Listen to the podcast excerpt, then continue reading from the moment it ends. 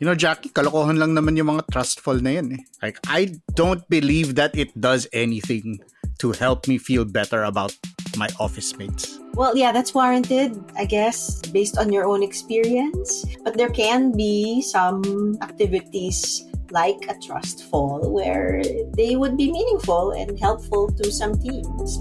We've seen some of that. Kailangan mo ba ng mas makabuluhang chismisan sa pantry? Listen to more conversations about work, both hot takes and thoughtful takes, with me, Carl Javier, and Jackie Caniza on The Imaginable Workplace. Check it out on Spotify and wherever else you listen to podcasts.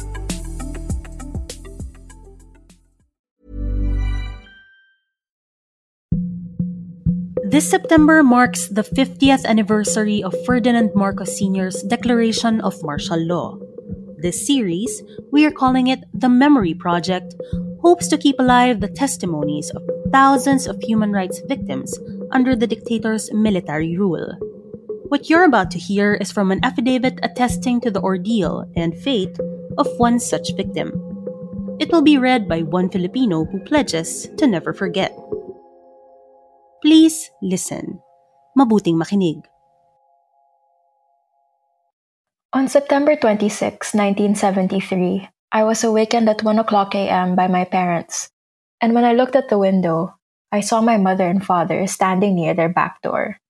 We were neighbors, and several men standing in the dark.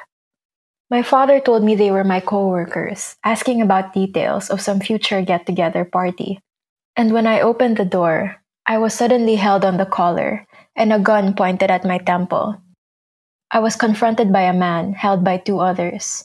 He was bloodied and swollen in the face so that I didn't recognize him that time. But he recognized me as and told his captors that I'm the one they're looking for. They just took me, not even allowing me to pick my eyeglasses or change my clothes. Outside our gate, they forced me to board a military jeep while the others boarded a car. One of those in the jeep started asking about my being an NPA commander and slapping me every time I answered so I decided to stop. The other one prodded me with his pistol to answer, but he kept slapping me when I talk. After some time of this, I was blindfolded and taken to their camp. At camp, I was taken to the quarters of a lieutenant, who after being presented to him said, Ito ba? and started kicking my legs and raining blows on my stomach. The others joined to prop me up when I fell. They put a long knife on the ground and made me squat at it kicked my legs, and slapped my ears to make me fall. When I finally fall down and realize the knife is removed, they all laughed at my being relieved.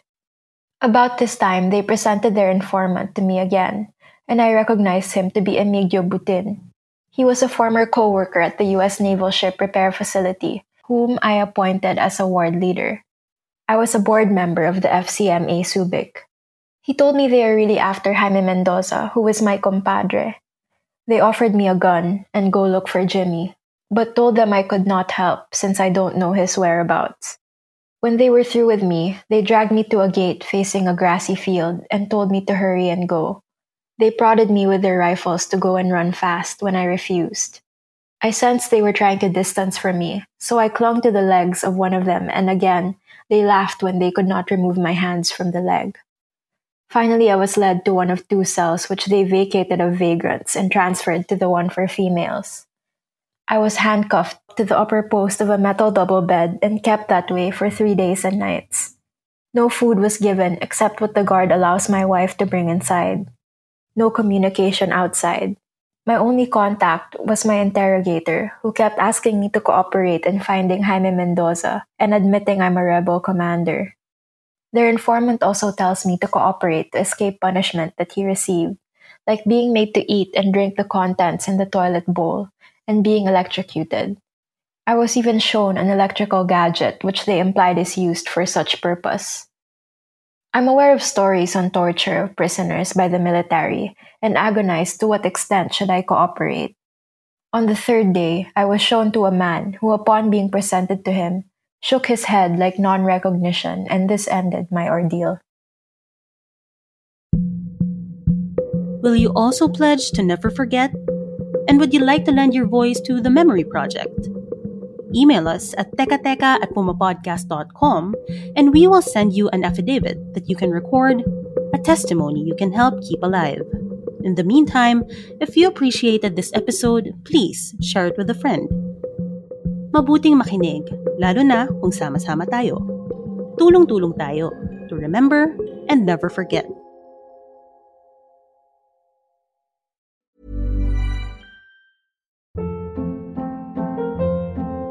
Hold up. What was that? Boring. No flavor. That was as bad as those leftovers you ate all week. Keke Palmer here, and it's time to say hello to something fresh and guilt-free. Hello Fresh. Jazz up dinner with pecan-crusted chicken or garlic butter shrimp scampi. Now that's music to my mouth. Hello Fresh. Let's get this dinner party started. Discover all the delicious possibilities at hellofresh.com.